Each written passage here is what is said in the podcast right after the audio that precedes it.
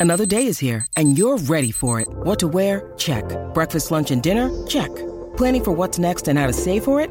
That's where Bank of America can help. For your financial to-dos, Bank of America has experts ready to help get you closer to your goals. Get started at one of our local financial centers or 24-7 in our mobile banking app. Find a location near you at bankofamerica.com slash talk to us. What would you like the power to do? Mobile banking requires downloading the app and is only available for select devices. Message and data rates may apply. Bank of America and a member FDIC.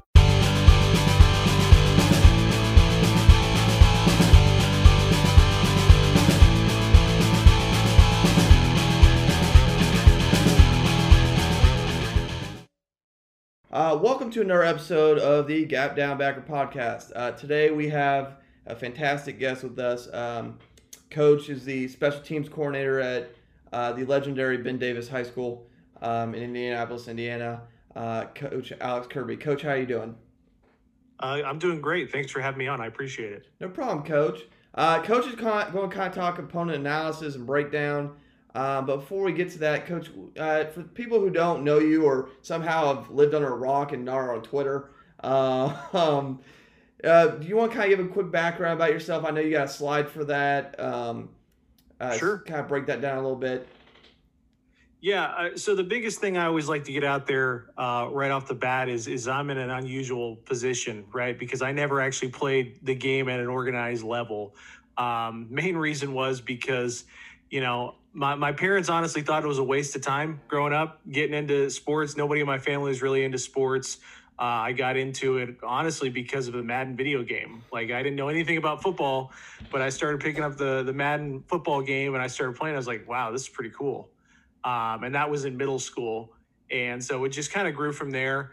Um, but I uh, I went to Ben Davis High School, as you can see on the slide there.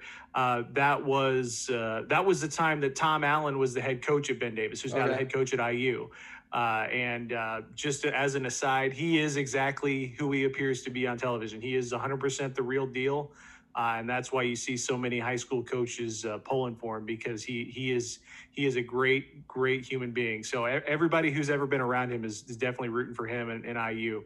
Um, but basically, what what happened with me was I I got on with the uh, the student radio station there calling the football games, and got on as a as an analyst, uh, quote unquote, and kind of got closer to the football program that way. And so by my senior year, I was uh, videotaping practices, and then on Friday nights I would get on the radio and call the games.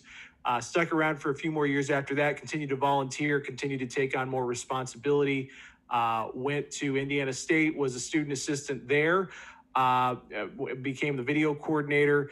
Uh, that's one of those scenarios where, you know, it's, it was a really small staff, so I got lots of stuff to do. Like I was, I was a student assistant, but for all intents and purposes, I was a quality control grad assistant type of guy because I was breaking down film, putting together scout cards. You know, in a lot of situations, I was running scout def- defense or scout offense, something like that. Uh, I would be in. I was in the box with a headset on during on game day, talking to guys. So it was a really cool experience for me, uh, being a part of college ball. And and, and now I'm back uh, at Ben Davis, where where uh, where I graduated from, and and lots of good people here that I've spent a lot of time with uh, and and talked a lot of football with. But um, yeah, I'm I'm really lucky. It's a, it's a great place to be. The, the kids are awesome. The the coaches and the administration are awesome. So. Uh, not a lot of complaints right now, honestly. Uh, and then, you know, I'm, I've I've written several books. Uh, the one I did put there, "Breaking into Coaching with No Experience," just because uh, I've written a lot of X's and O's stuff. But that's probably you know the my most favorite book that I've written Yeah. because it is uh, probably the most actionable book that I that I've written. I, I've had several people since I put it out write to me that you know that's exactly the kind of book that they were looking for. You know they're in high school or college and they wanted to get into coaching but they didn't know where to start. And basically i, I just tried to give as much firsthand information as i could uh, about how i got into it because i didn't play. Uh, i didn't definitely didn't have a dad who was a coach or anybody you know a lot of connections getting into this thing. Um, but I really wanted to be around the game, and I figured that out pretty early. So just found a way to get it done, and so hopefully, you know that that saves people a little bit of time, and and that is, I did want to put that in there. That is available on Amazon and, and on the website as well. Now, are, are most of your obviously you have your own website too, and you talk there. Are most of your books also available on Amazon, or is it just that one? Uh, most of them are, yeah. Okay. Um, so the one that we'll talk about later on uh, is not yet, and we'll and I'll explain why. But I would say 95% of the stuff is is available on Amazon, uh, or you can go to throwdeeppublishing.com as well. You can get it wherever Okay. you want. And so I think uh, what we'll do is we'll just get right into it. So first of all, overall philosophy, I think you have to have a philosophy of what you want to do, even when uh, you're talking about something as as seemingly straightforward as breaking down an opponent. Now, uh, I am the special teams coordinator. I just uh, got that role uh, about a month ago, actually. Um, so this is not necessarily going to be a special teams oriented presentation. Uh, you can take a lot of this stuff and apply it. I feel like to all phases of the game. Uh, but the the past few years, I was really more of an off the field guy, uh, really trying to keep us a week ahead of uh, whoever we're going to play. So, for example, week one, we're we're everybody's getting ready for their week one opponent. I'm breaking down to the week two opponents so that by the time the weekend Sunday morning meeting comes around, I've got everything ready to go and we can Yeah. just keep on rolling. Um, you know, I'm not a teacher. I work a regular day job, so you know, at the time. I really just didn't have the time to be at practice every day. Things have changed for me, so I've got more time. So that's that's why uh, I've transitioned to a more on the field role. But that's just to give people some background. You know, there's probably a lot of people watching this saying, you know, I don't have a guy. You know, I, I don't have the time to do all that stuff. Maybe not, but I'm explaining to you why I'm doing. I did these things because I did have the time. Because I, you know, most of the time I was not at practice. I was simply breaking down film in the evenings and on weekends. Um, so let's get to it. I mean, when in doubt, watch more film, right? Like that, that it all comes back to that. I, I don't like to overcomplicate things. Um, I feel like there, there's two groups of coaches, right? There's groups of coaches that just love to dive in and, and watch as, as much film as possible. But I feel like there's a bigger group that feels like it's a necessary evil. Like they'll watch one or two games and Yeah. you know they might take something from those one or two games out of context and it really you know informs their opinion of the opponent when you know when you get late into the season and, and you've got 10 games to watch you know it's it's got to be done whether you like it or not because uh, you you can pick up a lot of valuable information. Uh, the next thing do as much by hand as possible. Now i'm not saying you should write down you know try to do your down and distance reports and all that stuff by that's not what i'm saying. What i mean is draw draw as much stuff up as possible especially if you're facing some kind of scheme that you're unfamiliar with. You know in, in our conference we see a good mix of stuff. It's you know i would say like most high school coaches we see a lot of spread stuff but we also uh, face a very good wing T team every year. They actually won the state championship this year. We we uh, we lost to them in the final four uh, th- this past season. So and and they do a lot of different things and you know you're not going to see that most of the time on saturdays and sundays on tv so you're not as familiar with it internally as you would maybe a lot of the spread stuff. So that's that's a time especially where uh, you know i like to take time and just draw up all 22 guys on the field for some of their especially for some of their more interesting schemes and just try to get a feel for what they're doing uh, and that's just one example you're just going to retain more if you do stuff by hand I, I firmly believe that. I know there's a lot of studies out there that, that back me up on that. But if you do stuff by hand, you're, there's just something in your brain that, that causes you to retain uh, more information and it just forces you to watch things more closely if you're trying to draw up everybody on the field. Have a process, but be flexible. So, the, a lot of the stuff that I'm going to talk about tonight, we do not do all of this stuff each week. There's, there's just no way. Like I, I, I do not have the time. We, we have a big staff, but we don't have that big of a staff. Um, so, you know, you're going to have, it's, it's just like anything else, right? You're going to have your base stuff that you're going to try to do every week. And then depending on which opponent you're looking at and what you need, you're going to have other tools in the toolbox. Um, and, and that kind of goes into the next thing here. Understand what you're going to have to prepare for each year. You know, we don't have a naming system for everything. I don't have a perfectly thought out, you know, plan for every single possible formation and motion and shift because we don't see all that stuff. Yeah. We, we just don't. I mean, we're, we're going to see uh, some basic spread. We, we play a couple of H-back teams. Like I said, we play a wing T team. So we have a good understanding of how to, you know, diagnose that stuff, label that stuff. Um, but, you know, hey, every once in a while something comes up and you got to figure out, okay, what do you guys want to call this? uh, and you just kind of go from there. Make sure it doesn't conflict with anything. I, I'm I'm very much of the you know ready, fire, aim, uh, you know Yeah. persuasion. Basically, like just just start doing it, and then you can go back and clean up your data later. Like if if if something conflicts. Um, also, speaking of that, break up the data into as many individual pieces as possible. And as you're going to see, I'm going to go into depth uh, on some of the custom columns that we use. But you know, we, you want to you want to make it as easy as possible to isolate every single variable that you're putting into Hudl or whatever system that you're using. So, for example, with our formation column, we don't I don't put ace right. Like uh, you know for example i would not put ace right ace left. I'm going to put ace right? Uh, because i want to know all those formations. I'm not putting the directional call in the same column because now you've Yeah. got an extra layer of things you got to kind of decipher with your reports. That's just one example but i, I think everybody kind of gets the point of what i'm Well, saying You, you're, that you're like the second guy I've heard say that this offseason where they, they they try to break it up as much as possible. And then I also want to go real quick about your drawing up by hands um, point. When I had Don Brown on a couple weeks ago, he talked about that, and you can kind of hear it in some of our gargled interview because of some Zoom issues.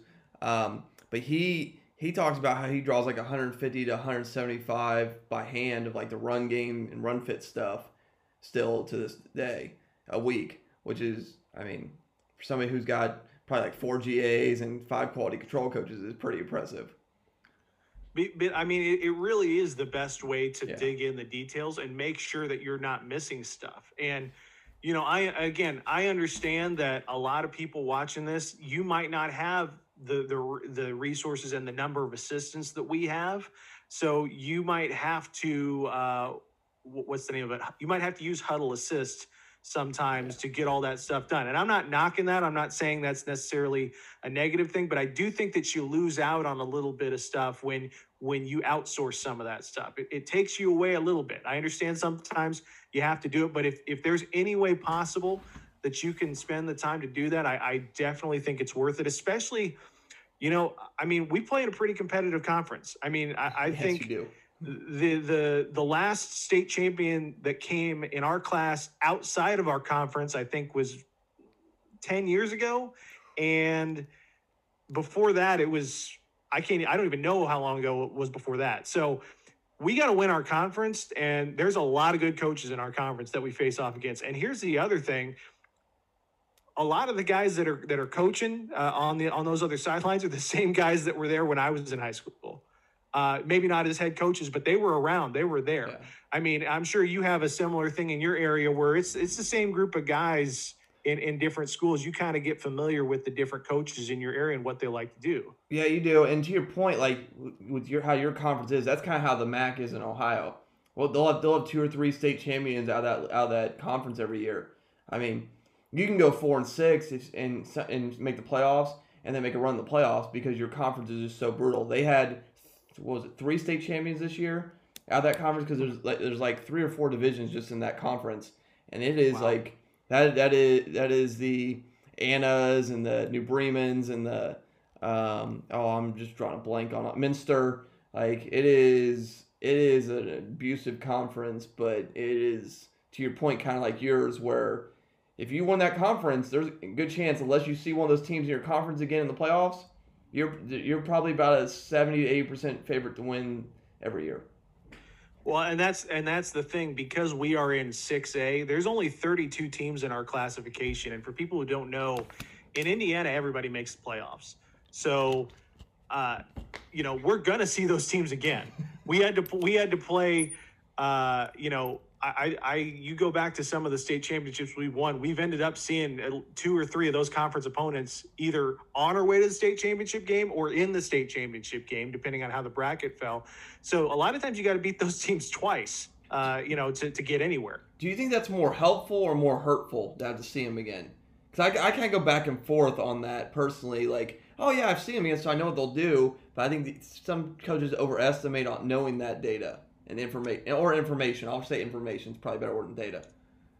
I mean, I think that kind of gets into your overall philosophy, and and I would say that you know you definitely want to have all your data. Like I, I, I'm I'm definitely I definitely want to try and know as much as possible. But you know, the teams that we're going to play, um, you know what they're going to do. Not not that you know what they're going to do, but you have an idea of what their philosophy is. You know they're not going to come out and run the A11 next week. You know what I mean? they're not going to come out and do something crazy. You have a pretty good idea of what you're going to see. Now, within that structure, sure, there's always different things. Um, but it kind of just reinforces you and it gives you some context because as you know um, you've been doing this long enough you're not the same team that you were at the beginning of the No. year uh, you never are and, and even what you think you are going into fall camp you always have to find something you adapt you make you make a small uh, you make a certain amount of changes through the course of the year and by the time you get to the tournament you may be a totally different team than what you thought you were i can't i can remember so many times especially you know, my first go around with Ben Davis, you know, we came into the year always thinking we were going to be a spread team. And then by the time we get into the playoffs, man, we were literally running 22 personnel most of the time. I mean, that's just, that's just how it is because we, we had the guys we, that's, that's just who we had on our team. So, um, Yeah. I think it gives you some context going from first to second. I mean, the team that we beat in the quarterfinals this year beat the brakes off us in the middle of the year. So sometimes that's a good thing. Sometimes that's a bad thing. Um, you know, it's it's tough to beat a good team twice, and uh, Yes, it is. you know it has its ups and downs for sure. I do think it helps with your with your kids' confidence as well because they know what to expect. It's it's you know they've already taken a few punches, so nothing's really a surprise to them as far as talent level. Okay. Um, so breaking down, you know, everybody does the basic information stuff, uh, down distance hash, all that stuff. Uh, our backfield column. Uh, if you're an offensive coach, let me tell you, and you're not paying attention to how your running back lines up, I, I trust me, your defensive coaches are. I, I can promise you that. Uh, backfield gun near, gun far, pistol. Also the depth. Uh, is he up? Is he back? Is he even? You know, chart that for every play. Uh, we do chart that every week. It, there's not always a correlation. Some sometimes there is, sometimes there isn't. We obviously try to feed that to our kids and, and uh, you know let them know. Uh, The one thing it it is hard to you know from a linebacker's position sometimes to really see is he up, is he back uh, from a depth per perception point of view. Uh, but we try to just give that to him and make it as easy on him as possible. Uh, sometimes for those apex players, uh, it can be a little bit easier because they've, they've kind of got a diagonal view into the backfield depending on where they're lining up. So they, they can see that a little bit easier. Um, and, and it's and it's not on here, but uh, depending on the team, sometimes we've also charted the width of uh, the running back or the width of the H back. I mean, we played a team this year where 100% of the time when the H back was sitting in the B gap, not shaded, but in the B gap, it was a, it was a pass play. Yeah. and and that's not something you go in and you chart every single week. It's one of those things you just watch enough film and you and you just kind of pick up on something. Wait a minute let me take a look here. And and you just kind of sometimes you have a hunch and it pays off sometimes it doesn't um, but that kind of goes back to you know having a process watching the film over and over and over again and you will find that stuff um, but it's not going to be you're not going to chart all of this every single week so uh, as i said no directional calls in the formation uh, uh, formation column uh, motions. We also use this as a shift column just because, frankly, we don't see a lot of, we don't see a ton of pre snap shifts. I don't know what other guys see, but in our conference, you know, uh, we, we play one team that will move the H back around quite a bit pre snap, Yeah. uh, some change of strength stuff. But other than that, as far as, you know, the Boise State, multiple Matt Canada, multiple tight end shifts and all that stuff, I mean, we don't see that stuff. So uh, if we ever do, I'm sure we can put together some extra columns and stuff in place to chart it. But you know, we might we'll play a team that might shift multiple guys maybe once or twice a game, and that's and that's about it. Um, the uh, running back shift column now that is something. Um, you know, on, on Twitter, I wrote, uh, I put together a thread of like five things you can do, five easy things you can do to make life hard on a defense, and that was one of them. Just move the running back to the opposite side pre-snap because if you're if you're especially if you're an RPO or an option team, I mean, so much of what a defense does is is keyed in on where that guy lines up. So you know you don't have to install 50 new plays if you just make a habit of flipping that guy back and forth pre-snap, just before the snap, you know, seven to ten times a game. That really screws up the analytics, and it makes it really hard for those kids to key in on on what's going to happen. So we just put an X in there, not necessarily you know, if it's a check at the line and they're and they're moving guys around afterward, that's that's something different in my opinion. But if they're literally just flipping the back from one side to the other by design, we want to make a note of that. Well, I don't think a lot of defensive coaches know how to necessarily put that in consistently either. Cause Some because some coaches will want to put it in as the formation that you started in. Some will automatically put it into the formation you shifted in. I think it kind of can confuse, especially those very data analytical people. Cause something will get messed up there occasionally. Yeah, that's a good point. So on that, what I always do is I always tag the formation that they end up in. Because as I said, we don't we don't see a ton of shifting. Now, if we ever played a team that was shifting 25, 30, 40% of the game, I would probably create another column and I would tag the pre-shift formation and then the post-shift and, and try to uh, tag that stuff. But it nobody we play really does it enough for us to make it a priority. It's one of those things where, you know, offensive coaches, especially on that opening script, they want to throw 15 different things at you. But then once the second quarter rolls around, they're gonna they're gonna go back to what they do.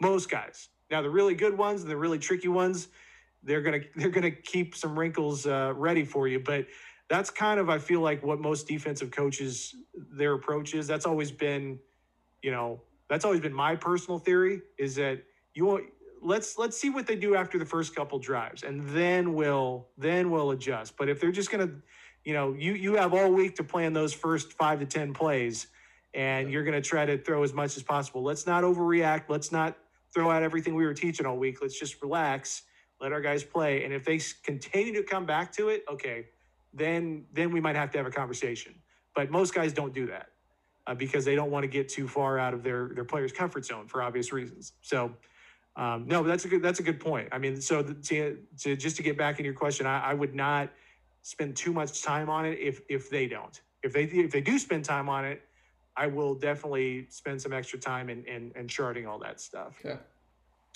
Um, fib pass uh, pass strength into boundary. So if it's a 11 personnel two by two and those two receivers are into the boundary, I would consider that fib. I don't consider the tight end into the boundary fib with that particular formation. I don't really take the running back into account in all that uh, sort of thing. Just my personal thing. I mean, if you play a team that uh, we do play one team that will get the running back involved quite a bit uh, in the pass game, especially uh, uh, in those situations. So that's we would, where we would consider that differently. But for most teams, that's how we would play that. Obviously, you know, fib is its own animal. You know, you got to see what what teams want to do out of it. Most most teams that we play will dabble in a, a little bit. Um, I personally love fib. I mean, if I was an offensive, that was another one of those things on that thread that I put together. If I was an offensive coordinator, I would I would screw around with that constantly because it just it, it yeah, I think it forces defenses to make some decisions that they're not so comfortable with. Uh, you're usually plus one into the boundary in terms of numbers, so now you're you're making the defense uh, make a choice one way or the other, and it's usually a much shorter throw uh, to the short side of you know Yeah. it is a much shorter throw to the short side of the field. So uh, I personally like fib, but that's what we would uh, call that. So obviously we'd have the offensive play column. I usually will not tag personnel right away, especially if it's you know if it gets to the middle of the season, you got six or seven games to break down. Um, and I'm starting fresh on a new team. I'm, I'm not going to mess with the personnel column until I go through a couple of games and I really get a feel for who their personnel are. I'm not going to sit there with the roster and try to match people up right away because I just want to get into it. I can always come back and tag personnel later, but that's just how I do it. Obviously, you know, whatever works for you is is best. Uh, custom columns. So I got a couple slides of, of these. The first one would be check at line. So obviously, any check with me stuff, any audible stuff, Yeah. whether it's at the line, whether it's from the sideline coming in, I'm going to put an X in that column. So we'll have a cut up of all those. Um, some teams will do it once a game. Other teams, we, we play a team that's pretty good that they will do it probably 30% of the time. They'll do some sort of check with me. Yeah. So we, we, we want to get an idea of what they're doing. Uh, and then RPO throw. So we want to tag, obviously, anytime he actually throws the RPO. We, um, we do not face really any teams that I would consider a true RPO team where it's a ton of post snap reads. It's more, you know, your standard pre snap based on the leverage of the defender. But most teams we play don't even throw that very often. Um, you know, obviously your mileage your mileage may vary depending on where you're at in the country and, and who you're facing, but the teams we play don't do a ton of it. Um, but we do chart when they do it. We were probably the most RPO heavy team in our league a couple of years ago. We've gotten away from it a little bit, Yeah. uh, just just because of you know for personnel reasons, a number of reasons. But um, but yeah, we still see it. It's just not a it's not as big of, of a thing as probably other pe- people in other parts of the country. I don't think it's as big in the Midwest yet. I just don't think it is. I think it's a, a vastly a sou- southern and western thing because like I mean I know I know some teams in Ohio that do it well and there's some other that dabble in it but like true like they're RPOing us like college to the college ability that the college does. I I don't know any in our area that do. Like it's just it, I think it's just one it's year to year kind of like you said personnel driven but at the same time I think those coaches I, I don't think a lot of those coaches have fully gone into it in the Midwest yet. Yeah, I mean we we we did it uh, several years back. You know, we we our last state championship was in 2017. I mean, we were heavy RPO stuff, but honestly, we were the most talented team in the state at that point. So I don't know that it would have mattered what we did. To be honest with you, I mean, we ended up ranked sixth in the nation. So we were we were gonna we were gonna win some games regardless. now. Those kids don't come in all the time, so we, we don't we don't have we don't have uh, you know necessarily as as talented of a team. Um, so we've had to do some different things, but probably the early to mid uh, 2010s, we were heavy RPO. You know, I'm I'm good friends with Rich Hargitt. Uh, I don't know how familiar you are with him. He does a lot of stuff with RPO, his surface to air system. So we talk about that a lot. So I, I- I you know, I- we don't run RPOs as much. Teams around here don't run it, but I I do know how teams like to to read it. You know, the college style, like you were saying. I just don't see a ton of that around here but we're going to chart it. I mean, because we will see it at certain points, especially down near the goal line. You know, you get any kind of you know tight end dump pass or uncovered uh, inside the red zone where you throw a post over the top of the boundary free safety, that kind of stuff. Um, we'll we'll see that occasionally. Um, but other than that, it's normally just you know pre-snap leverage reads, basic stuff, throw the throw the off hitch, that sort of thing. Um, we're gonna we're gonna tag the option, so any zone read. We don't face any true like triple option teams. We did a while ago. Um, you know, Kevin Wright, who who was until recently the head coach at IMG for a while. He was the head coach at Warren Central, uh, kind of our big rival here, and they ran uh, wing T triple option for a long time and ran it really well. Um, and and so a couple other teams kind of kind of piggybacked off that around here, but it's kind of become unfashionable for whatever reason. Um, you know, frankly, it's one of my favorite offenses to watch. I mean, I know it's not very popular, but I I, I was on the wrong end of a lot of those games where where that where that kind of offense uh, lit us up. So, uh, but we we see a lot of the standard zone read type stuff, zone read, gun triple, a little bit. Um, so we're going to tag all that. The throw is, you know, sometimes obviously you get an option with your RPO. So we're going to if if they do throw the RPO off the option, we're going to tag that as a throw. Uh, scramble drill, we want to know we want to know how the quarterback reacts when he's under pressure. It doesn't mean this column does not mean he's going to take off and run. It doesn't mean it's a sack. It doesn't mean any of that. Anytime he's just off his normal point in the backfield, um, it could be he's sprinting out. Now, if he's just sprinting out, we're not obviously we're not that's not a scramble drill. But if he's sprinting out, then has to pull up and then maybe reverse course, we're going to put an X there, uh, just because we want to know. Like, does he like to just scramble to his right? Is there a favorite receiver that he likes to look for? Um, extra scouting tip, by the way, I swear this works. If you are look, if you're trying to figure out, uh, if you're not sure who a quarterback's go-to guy is in those kind of situations, go look up his social media page. Go look up his Twitter page or Instagram page. Almost always, his favorite receiver will be in the uh, in, in a bunch of pictures with him. Uh, and I, I promise you, we, we have we got we got a lot of information out of that. Uh, it, we, I think we were 100 percent on that uh, the past couple years. So Hey, hey, you gotta do what you do to find the information. Sometimes it's something simple as a social media picture. yeah, I mean, so it, it, it has worked. You know, when when they do have uh, another player in there, it's all it's pretty much always his uh, his favorite receiver. So Yeah. just uh, and then player target, we're gonna put the player number in there. So they hey they threw it to number eighty eight here. Um, you know, we want to know obviously who's getting the football and and how often. Um, So some more custom columns, position target. So are they throwing it to the X, Y, Z, slot, etc. Uh, this is helpful when you pair it up with the with the uh, player target because you get an idea of are they moving them around, uh, or or are they just static? And this guy's always the X, this guy's always the Z, that type of thing. Uh, the number target that's the number receiver in the formation. Uh, I don't get into strong and weak necessarily. Uh, you could if you wanted to. Um, but it's just, hey, is he the number one receiver, number two, number three? So if you get a lot of three by one sets, especially with tight end away or empty, anything like that, it can help clear up, um, clarify that position where he where he's lining up at. Um, you know, then we're going to tag the route concept. This goes back to dividing up the data as much as possible. You know, uh, charting the pass concept independent of the backfield action and protection. So, you know if it's an RPO where you got trips out wide to the field and those two guys are running hitches, I'm going to tag it hitches, regardless of what's going on with the rest of the play. If it's, you know, if it's uh, you got a, a kind of a concept to eat. If it's a two by two, for example, you got a smash over here, you got a curl flat over here. I'm going to tag it smash curl flat. Okay. Uh, so that that's it's it's simple, but again, it's just another way to kind of separate all those all that data. So then you get to the end of all this, you make your big cut up, then you can see all all the smash routes, et cetera, et cetera. Uh, route thrown, obviously, we're gonna we're gonna we're gonna chart the route thrown.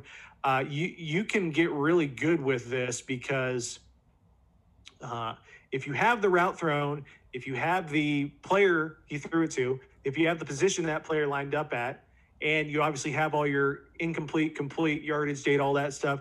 You get a perfect statistical analysis of what routes that quarterback is good at throwing and what routes he's not good at throwing at. I mean that that is that's gold for your for your DBs. Like, hey guys, this guy can't throw more than ten yards. Yeah. Like don't don't worry about the vertical stuff. Now obviously that's going to come out on film, but sometimes it gets a little bit more detailed than that. Sometimes, you know, those those sorts of things aren't always apparent or maybe they just maybe for example, you know, we will play teams sometimes where they might run a shallow cross concept, you know, with your shallow and your dig up top, but they might never throw the dig.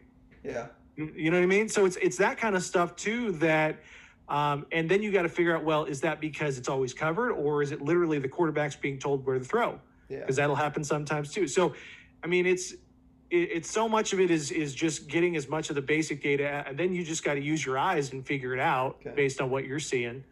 Uh, and then the last thing here on this is a defender. We don't use this every week, but sometimes against really good, we play a couple of teams that are really good. You know, have a lot of things uh, they're good at throwing the football. So you know, it's it's interesting to see: are they targeting a specific guy? Are they targeting a specific area of the field, or is he just throwing to the open guy? And sometimes you can get a feel for sometimes if you if you go through and you can also use this by the way as a tackle kind of a tackle column if you wanted yeah. to to help with uh, charting the run game. But you can get a good idea of, of, are they are they throwing or running to or away from a specific defender. You can figure that out uh, if you if you chart stuff uh, like that. Now out of curiosity i, I kind of want to go back for a second. When you because you and when you said play uh, now, do when you put in the play, do you put like 24 power in, or do you just say power, or do you say power right? How's that? How's that work? Yeah. Or do you have separate columns for like, okay, this is power, and then I have a separate column for right and left? How's that kind of work for? Yeah, good question. So generally, uh, we're going to keep it as as uniform as possible. So it's either power or power weak. Um, and then, like for example, you get a play where you have multiple pullers like counter. Um, it's going to be counter weak GT, whoever the, the, the two pullers are. So uh, that way, you know, you're still you're still getting all your information, but no matter if they're running it right or left, you're still getting the same information regardless. And we do have a right or left column as well that, that we use um, to for all that stuff. Uh, as well. We actually flop our tackles and guards. Uh, nobody else in our conference does that. We've been doing it for as long as I've been here, uh, and a lot longer before that. Um, it just works for us. Uh, have not seen anybody else that we play do that yet. I know Nevada used to do that when uh, what's his name was there, uh, Chris Ault. I yeah. know they did that for a while. Well, that it, I think it's one. I think it's becoming a lot more common too. It's very we see that a lot in Ohio. Like I, I typically it's like the wing T and the double wing teams will flip their lines. I know some spread teams are kind of dabbling in. it. I know some spread OCs that are dabbling with it. It kind of just varies on I don't know comfort level.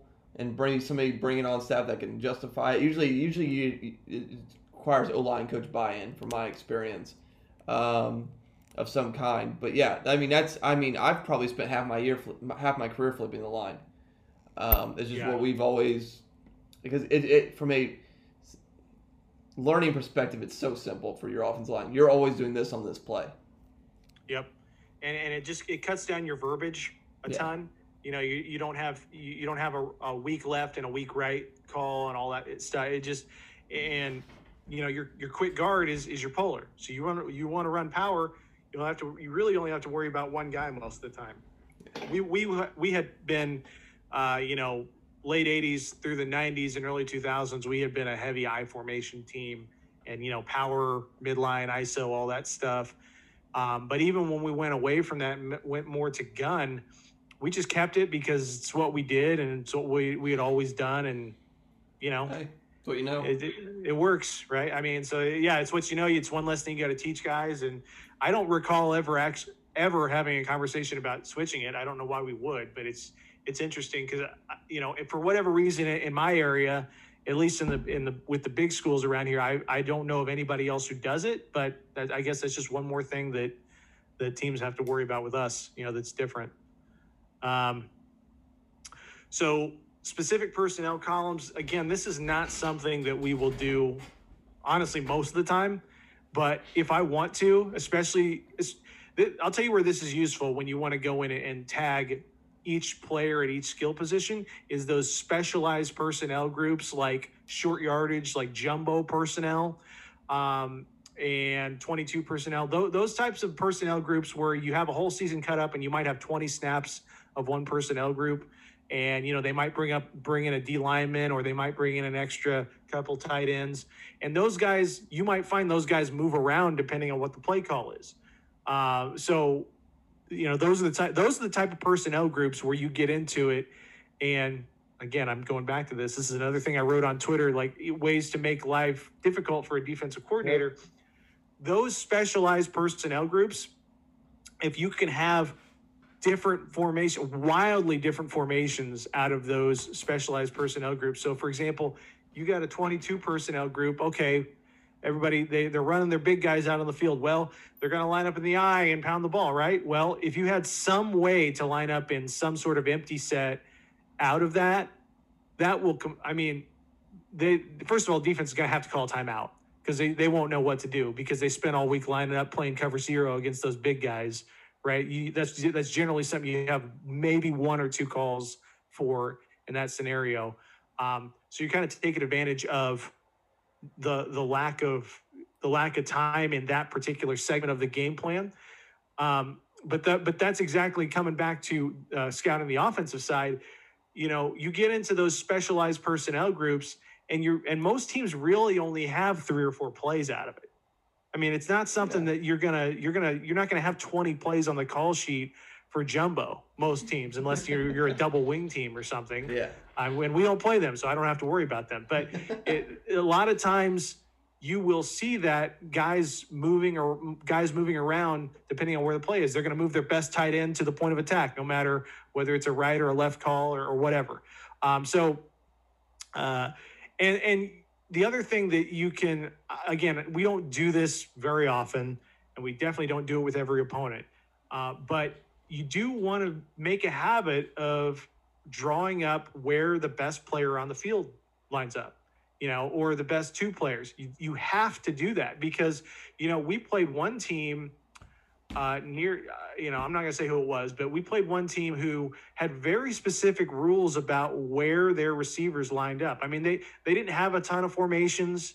Uh, they were kind of a two by two, three by one type of team but they had very specific rules about where each guy was going to line up. So if they were in trips, that best player was always, if he was to the right side, I can't remember which was which, but for example, if it was trips right, he was always at number two. But if it was trips left, he was always at number three. That was ironclad. That did not change. So that affects the routes that you're going to see from that guy, Yeah. and that affects if they want to get him the ball that affects what they can do so feeding your kids that not not the grand scheme of things but feeding your kids letting them eliminate options from the menu when they're lining up across the, from that guy it, it's a game changer so is that going to happen every week? No, but that's part of the puzzle that you're solving every week. You're trying to find those things. So that's one way to get it.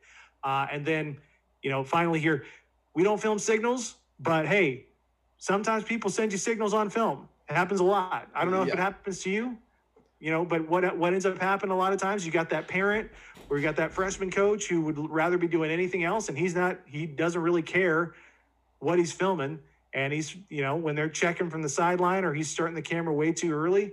Uh, you're you're getting the signal. So you, first of all, you better have multiple signalers if you're going to signal. Like I don't understand people don't do that, but but you but you better if, if people give you that if people give us that stuff we're going to at least take a we're not going to spend a ton of time on it but we're going to at least take a look and see if there's some easy wins there that we can you know get Yeah. a jump on um because I trust me i've been on the other sideline where i knew all the signals because they weren't using multiple signals and it didn't matter so Right, yeah. you still got you still got to play the game.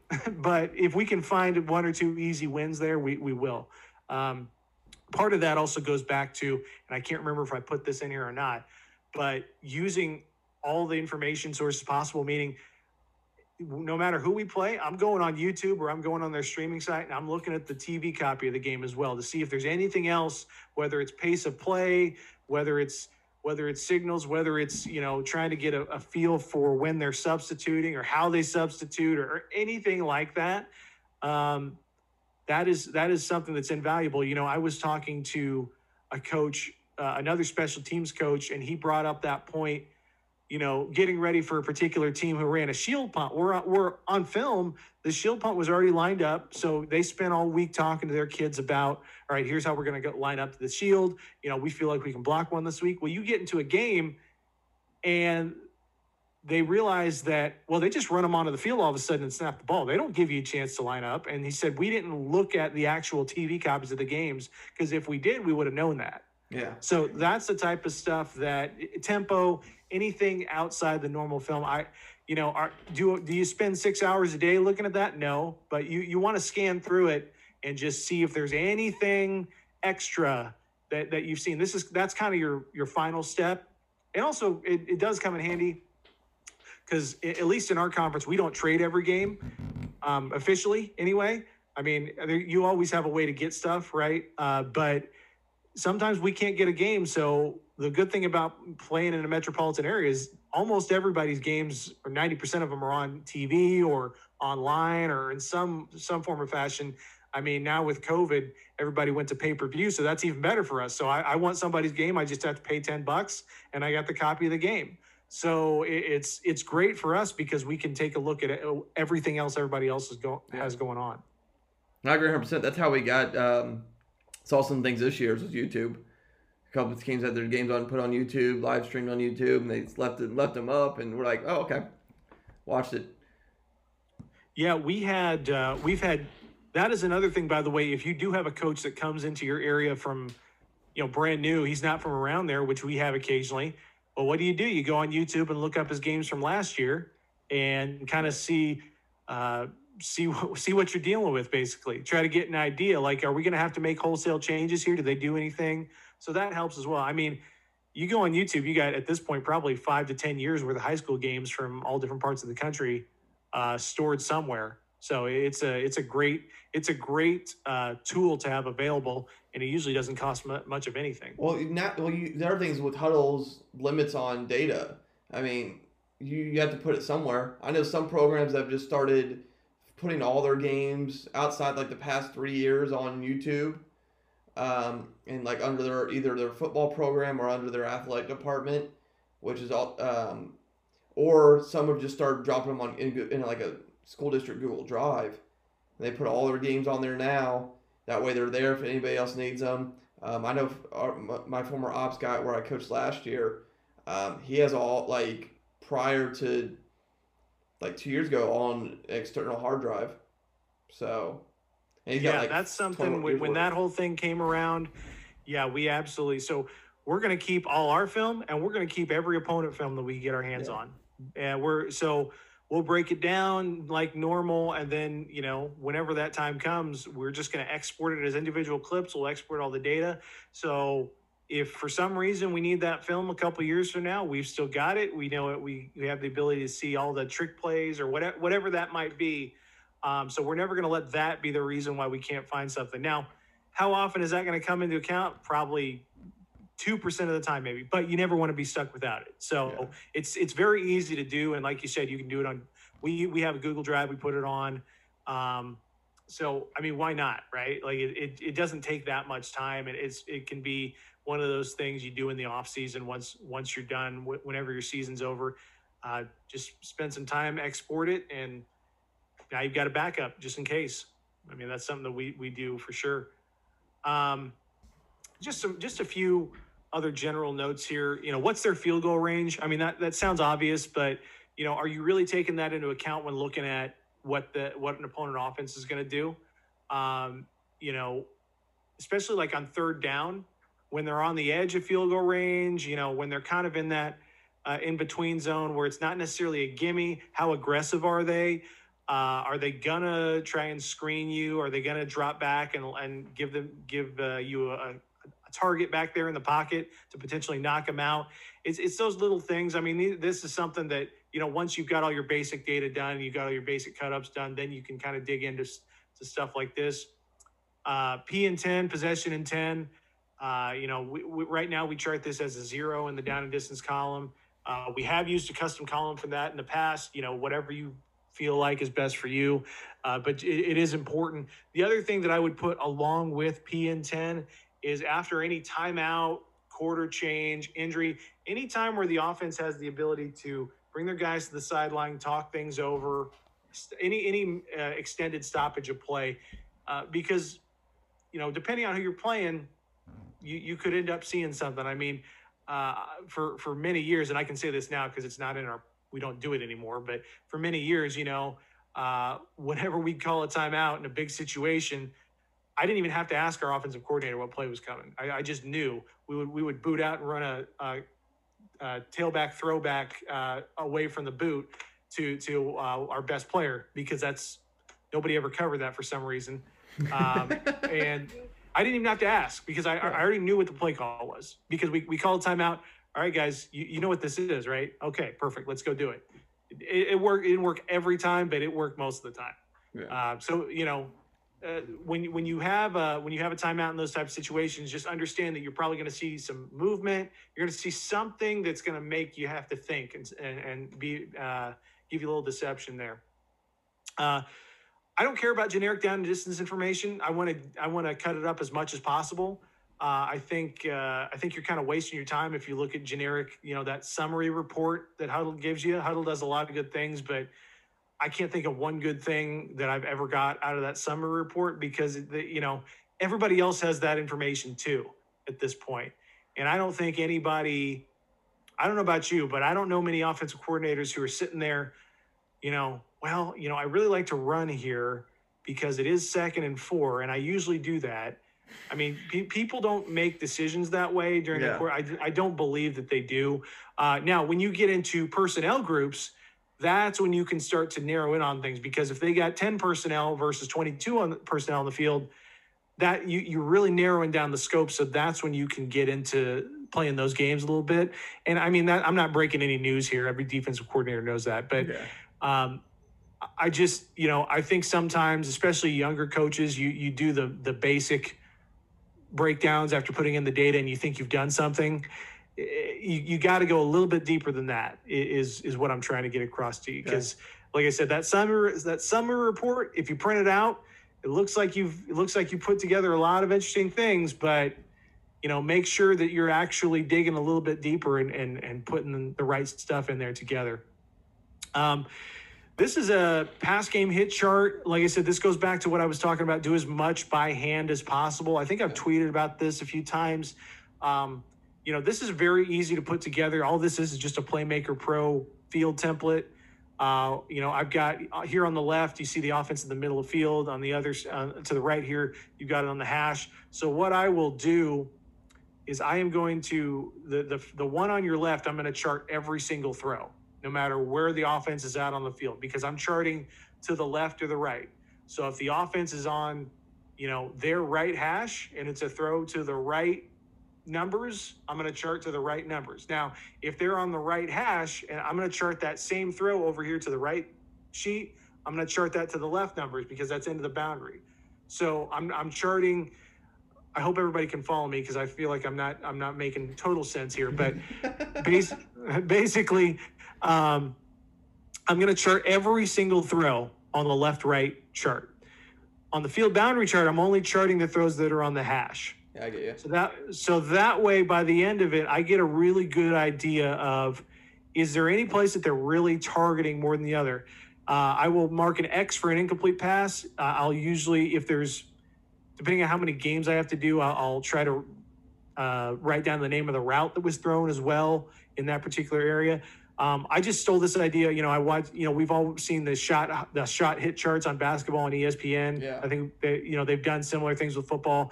That's that's all this is. I just took it and I wanted to do it by hand and just see. Um, I know a lot of guys do like the big field zones where they kind of cut the field up into nine different spots. That's not, you know, I, I don't think you get enough out of that personally. I, I would much rather be super, super specific because what'll happen is, you know, we played a team that, you know, that, that, that uh, boundary area, you know, 10 yards and, and shorter.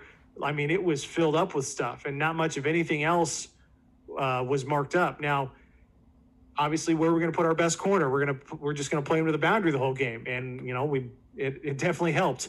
Um, the other cool thing that you can do, it might not be that obvious, but you know you might see that hey, this team doesn't really throw outside the opposite hash that often. I mean, when I'm looking at a quarterback, that's the first thing I want to see is what is the furthest he can consistently throw. Yeah. Can he throw from that one hash all the way to the deep opposite numbers? If he can make that throw, we got to work cut out for us. If he can't, or if they just don't throw it for whatever reason, well, then, all right, now we can begin to condense the field a little bit. Now our jobs are a little bit easier. We played a team that hardly ever threw outside the opposite hash.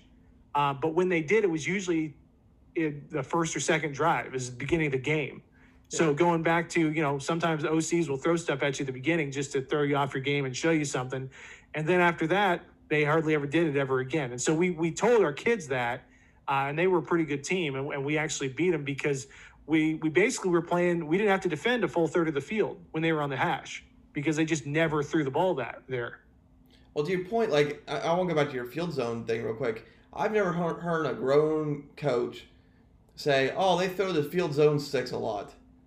Like no, No. one ever has that conversation. Like I told, I. I've always thought tho- those field zones were stupid as it is, even when I was a DC. Like it just like, and, and then the other thing is your loose interpretation of what like when it's like in that iffy area. Like what is field, what is what's the difference between zone four and seven or whatever? Like it's Yeah. just no, just okay. How far can he throw? Do they throw the boundary? Do they throw the field? Do they like to throw the middle a lot? Like that's more what I need to know. Yeah, I mean, like I said, you can you can make these very easily, regardless of what program you use. I do have them for sale on the website, but you know, if you want to just buy, but again, it took me two minutes to put this together, so you know, Yeah. whatever you got, whatever you want to do. Some people have bought them, but I, I honestly, that's the, I never thought I'd tell people not to buy something of mine, but I'm like, guys, you can put this together in like two minutes, but some people just want it ready made. So, um, but yeah, I, and that's that's the good thing about what you're talking about. I can get super specific. I want to I want to know exactly where that ball was thrown. And and by the way, this is a great thing to do for your own offense as a self scout mechanism because we did this in the middle of the year this season, and boy, did we find out a few, things that you know we should have been doing differently. Uh, and so, definitely do this for yourself on a regular basis. But you know we we don't do this ever this is another one of those things we don't do it every week. Uh, but against you know maybe the top half of our conference we're going to do this because we're going to see if we can find something. And we're going to see if we can eliminate certain routes certain parts of the field. And, and how good is that quarterback? So that's one thing uh, this is the other uh, this is an example this is actually from the coastal carolina breakdown that i did but this is basically the the same kind of breakdown format that I will use week to week. Because what is going to happen is we're going to put all these formations up on the big whiteboard in our coach's office, and we're going to go through every single one of them. So, I mean, you can see here at the top, you got the formation drawn up. I have uh, all the motions put in here. Uh, and then I'm just trying to put together a run game hit chart, speed option, QB lead draw, power RPO, Okay. power RPO. So one thing, just the way I do it, I, I mentioned when I was putting in the play name, um, you know, it's power, power weak. If it's to the weak side, I'm still going to call it power here, just to, just, just because that it, it for simplicity's sake. Um, the the next part of this, I'm gonna I'm gonna kind of put together all the pass game stuff. Now the one thing is, I will count. If you notice here, I'm putting the power RPO in the run game and down here with the pass game as well, because obviously it could be either, right? So your total snaps on the sheet are going to add up to more than you actually had. But I just found it, uh, it's just an easier way for our kids Yeah. to understand it and, and just to lay the data out. But, you know, I'm going to, I'm going to, here's all their, their concepts out of this formation. And then I'm going to put the position target, you know, tailback got it three times, H back got it twice, you know, two passes, that sort of stuff. Pretty straightforward. And this is actually a, you know, we don't get this fancy week to week. You know, that would take a lot more time. uh, but that's something that occasionally, you know, if we're putting in like end of season reports or something like that, we'll put this together. Um, kind of the same idea.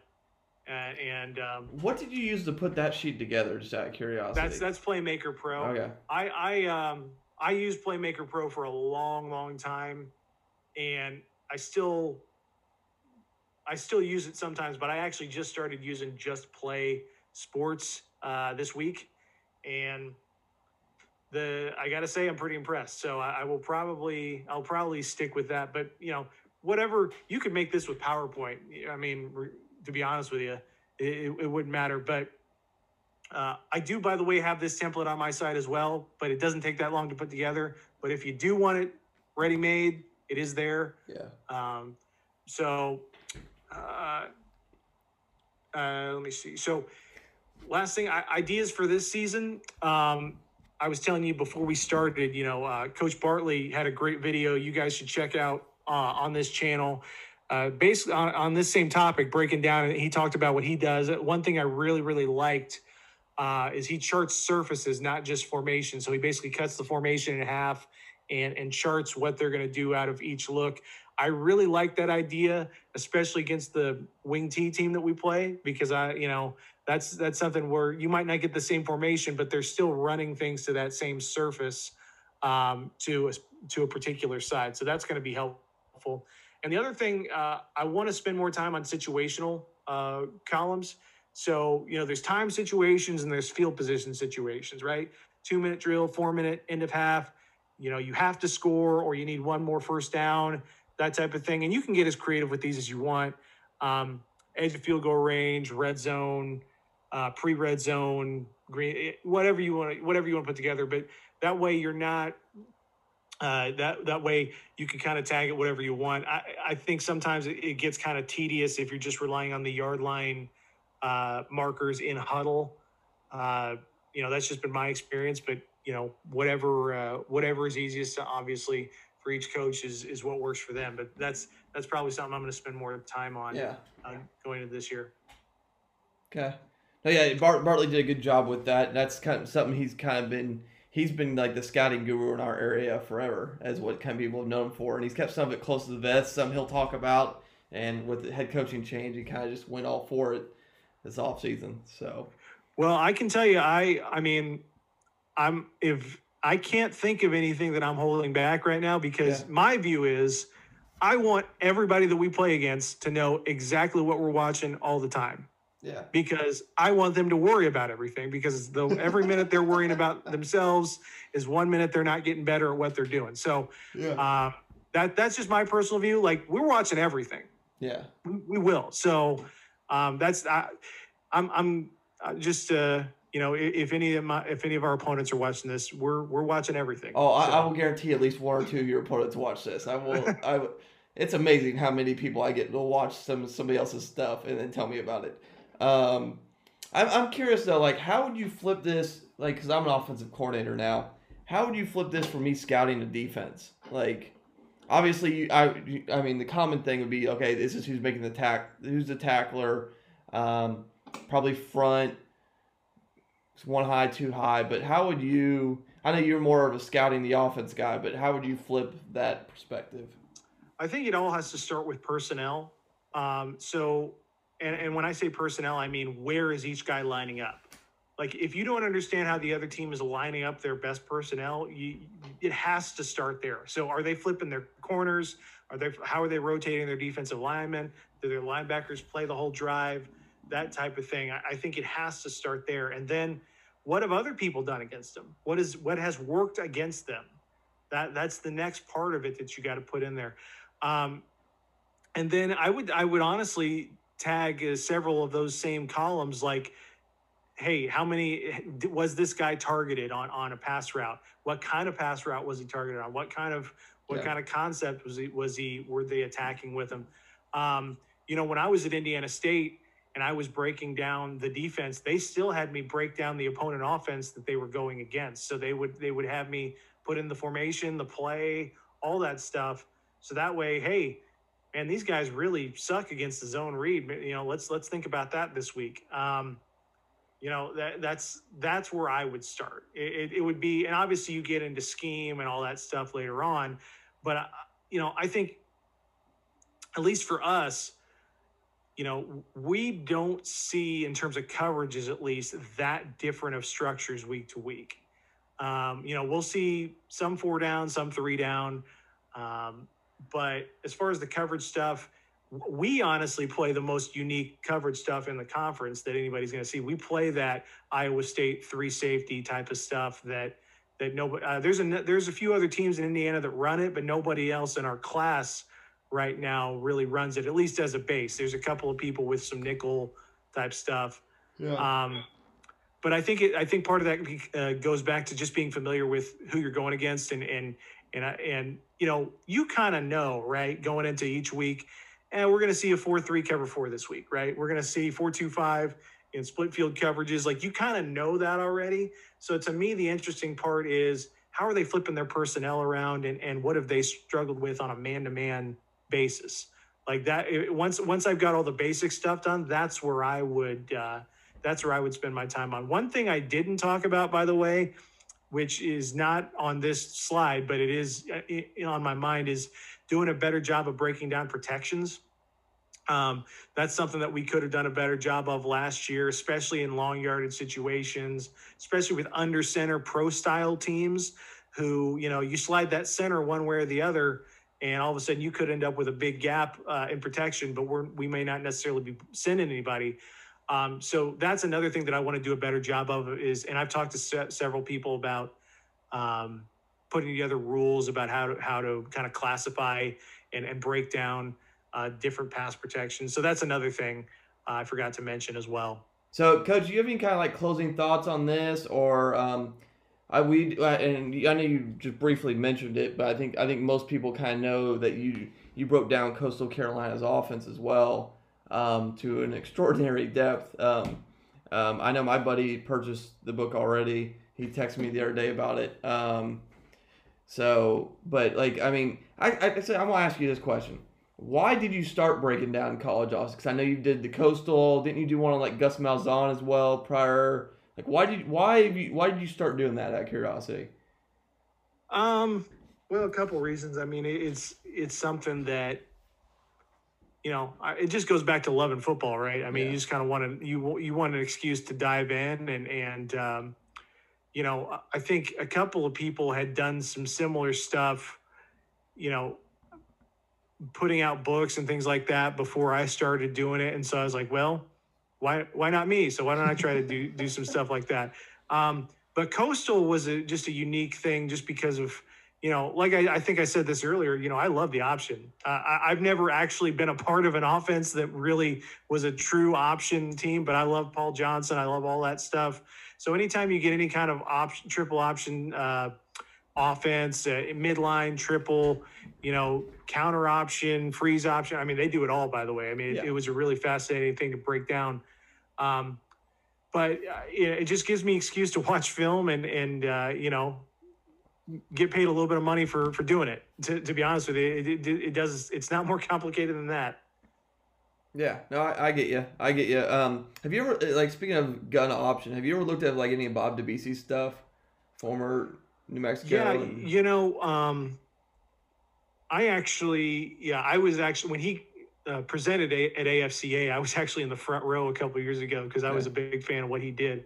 Uh, co- I I did not watch the Georgia Southern offense really at all this year, uh, but I've had several people tell me that it was very, it was similar in a lot of ways to uh, what Coastal did.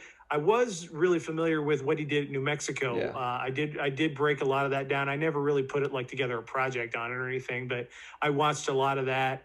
Um, so it was, and I did it before he presented at AFCA. So I, I kind of already, uh, it, it was cool to to do all that and then kind of go in and, and listen to his his words on it. It's not his view, obviously it's his offense. but yeah, just what what he was actually doing and kind of checking myself and seeing how right I was on certain things. But no, I, I love uh, any kind of gun option stuff. I think uh, you go across the country, that's probably one of the most common offenses you're going to see because it works. Oh, I it's amazing how many coaches I've had talk to me about. Do you know anybody with Coastal Carolina film? Do you know anybody with Georgia Southern film? Do you know anybody that knows anything about the offenses? Like how many people want to try to run it, and because it's kind of the in vogue thing at the moment.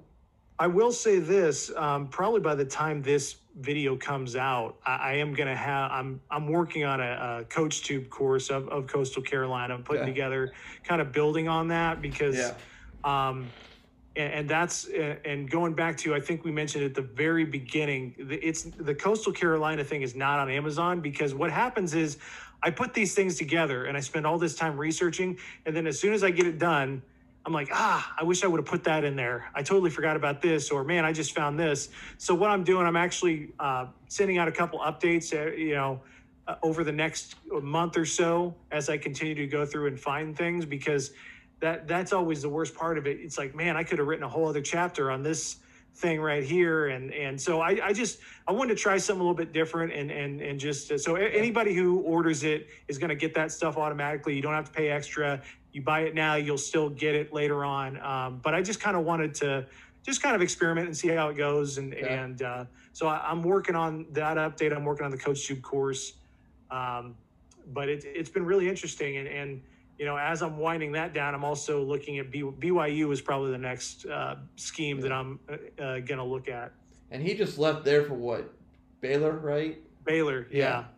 Yeah. Okay. So yeah, that, that uh, it's it's it's very similar. I mean, it is basically a toned down version of Matt Canada's scheme. You know, Yeah. uh, wide zone, jet sweep, uh, just without the massive amount of pre-snap shifting. They do a little bit of it, but not nearly you know what he was doing a couple of years ago. You, you mean the Pittsburgh Steelers offense that we'll see next year? That's going to be interesting. I I, I have no idea. I, I don't even know at this point. Did do they know if Roethlisberger's coming back or what- No, but I don't like. I, I, I, I, well, I assume he is. He's supposed to make like forty-two million dollars or something obscene like that. Like he, that- it's like. I know Drew Brees just negotiated like a pay cut, which pretty much signaled he's probably retiring, just from a cap standpoint. But Ben Roethlisberger, I know, has a massive cap hit for this year. You're not. I'm, I'm sorry. No one's no one's like leaving like between thirty-five and forty-five million dollars on the table. You will play another year unless you physically can't. Like it's just no. Yeah. And I think, and I, I'm kind of with you. I blame him. it, it, it's kind of like I say kind- when I hear like certain people get together and work together. I'm like, ooh, that's either going to work really well or that will be a dumpster fire. There's no like in between, and I, I hope Matt can Canada's successful. I know a guy who's a coach would play for Canada at IU, um, and like I said, I think it'd be very. I think it could work very well, um, potentially. It, it'd be interesting to see um, how much of that he actually does or how much he meshes with what he learned in the NFL this year as a quarterbacks coach. I think you're kind of limited uh, by. In the, I, I think part of a big part of that Pitt stuff was, you know, they weren't as talented as the teams they were going up against, so they kind of had to do a lot of different things, and then, you know, at LSU, I don't, I don't know that you need to do all that stuff. You got some big guys on the line, you can create movement. I think they went up and, and lost at Mississippi State that year Yeah. and that was kind of the big oof, you know, moment for for a lot of people. But No, I mean, I'm, it's going to be interesting. I mean, he's he's been around for a while. I, I do remember when he was at IU, he actually uh, uh, came to one of our uh, coaches association meetings and, and, did a whole clinic thing. So he's a super cool guy. I, I definitely, uh, uh, you know, hope you know hope it, it, all works out for him. But yeah, it's going to be interesting. I, I have no idea. I do know that that that 2016 Pitt offense though was still super interesting just from an X's and O's standpoint to look at, and and that's what appealed to me about BYU is it's kind of continuing yeah. on that same trend. Okay, well, Coach, I appreciate you coming on. Um, coaches, uh, check the bio for obviously if, if, for some reason you're not following Coach Kirby, um, his, his Twitter bio, his Twitter link will be on down there. Uh, his link for his new book for Coastal Carolina will be down there as well. Click on that. You can get access to that. Um, and um, uh, as always, again, if you want to listen to certain parts back through, there will be uh, video tags at the bottom uh, at the bottom in the bio uh, for y'all to click on if you want to go back to a specific part. Um, if you're listening to this on Anchor, Spotify, or Apple Podcast, and you want to see the visual, again, uh, just go to my YouTube channel. Uh, it'll be all on there. keep an eye out for Coach's CoachTube section, and I know he's got a couple other projects in the works to keep an eye out for. Um, this was another episode of the Gap Down Backer podcast. Uh, thank you, Coach. Uh, stay safe and stay healthy. Likewise. Thanks for having me.